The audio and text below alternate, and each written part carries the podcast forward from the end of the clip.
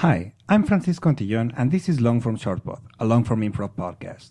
This is episode 11 useful advice and some not so much. Today, I'm going to talk about three pieces of advice for improv scenes. The first two of them I love and use as a powerful, actionable note for students. The first one is start from the middle. Beginner improvisers start a lot of their scenes as if the characters weren't interacting with each other before the scene started, and this delays action and getting to what the scene should be about. It's like we've taken one of the least useful, interesting, and loved things about human interaction, I'm talking about small talk, and we are now showing it to the audience. We should think about the scene as a relevant interaction between two characters who preexisted the scene and will outlast it. We just chose to show that particular moment because something interesting, specific, or weird is going to happen. That's why we should skip small talk, pleasantries, or greetings. We want to get to the good stuff. Try starting a scene with and or so or in the middle of a conversation or an argument. See how different it is to when you begin with welcome to. The second advice I like is talk about something other than what you're doing. In real life, we almost never talk about what we're doing.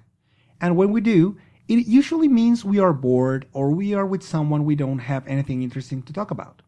Also, if we are miming an action, talking about it would make it repetitive and unnecessary. And it would keep us from getting to the interesting part of the scene, both for us and for the audience.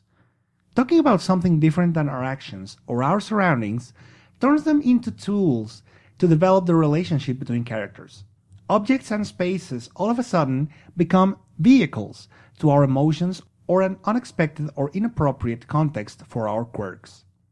And now we get to the third one, which is one I don't particularly like because it's built as training wheels for the newer improvisers. That advice is make your characters know each other. The basis for this guideline is sound. People who know each other can create memorable moments right away.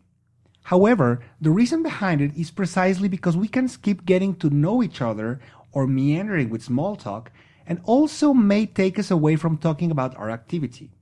Finding strangers is something we do in our everyday lives, and strangers tend to be a fertile ground to find out something unexpected to us, so it could be an engine for our scene because it results in an unusual stimulus to explore. So the secret about playing strangers is just getting to the action quicker Remember, why should you show this moment to the audience? And why would they want to see it? That's all for today. Remember that you can subscribe on Spotify, Apple Podcasts, Google Podcasts, or anywhere podcasts can be found.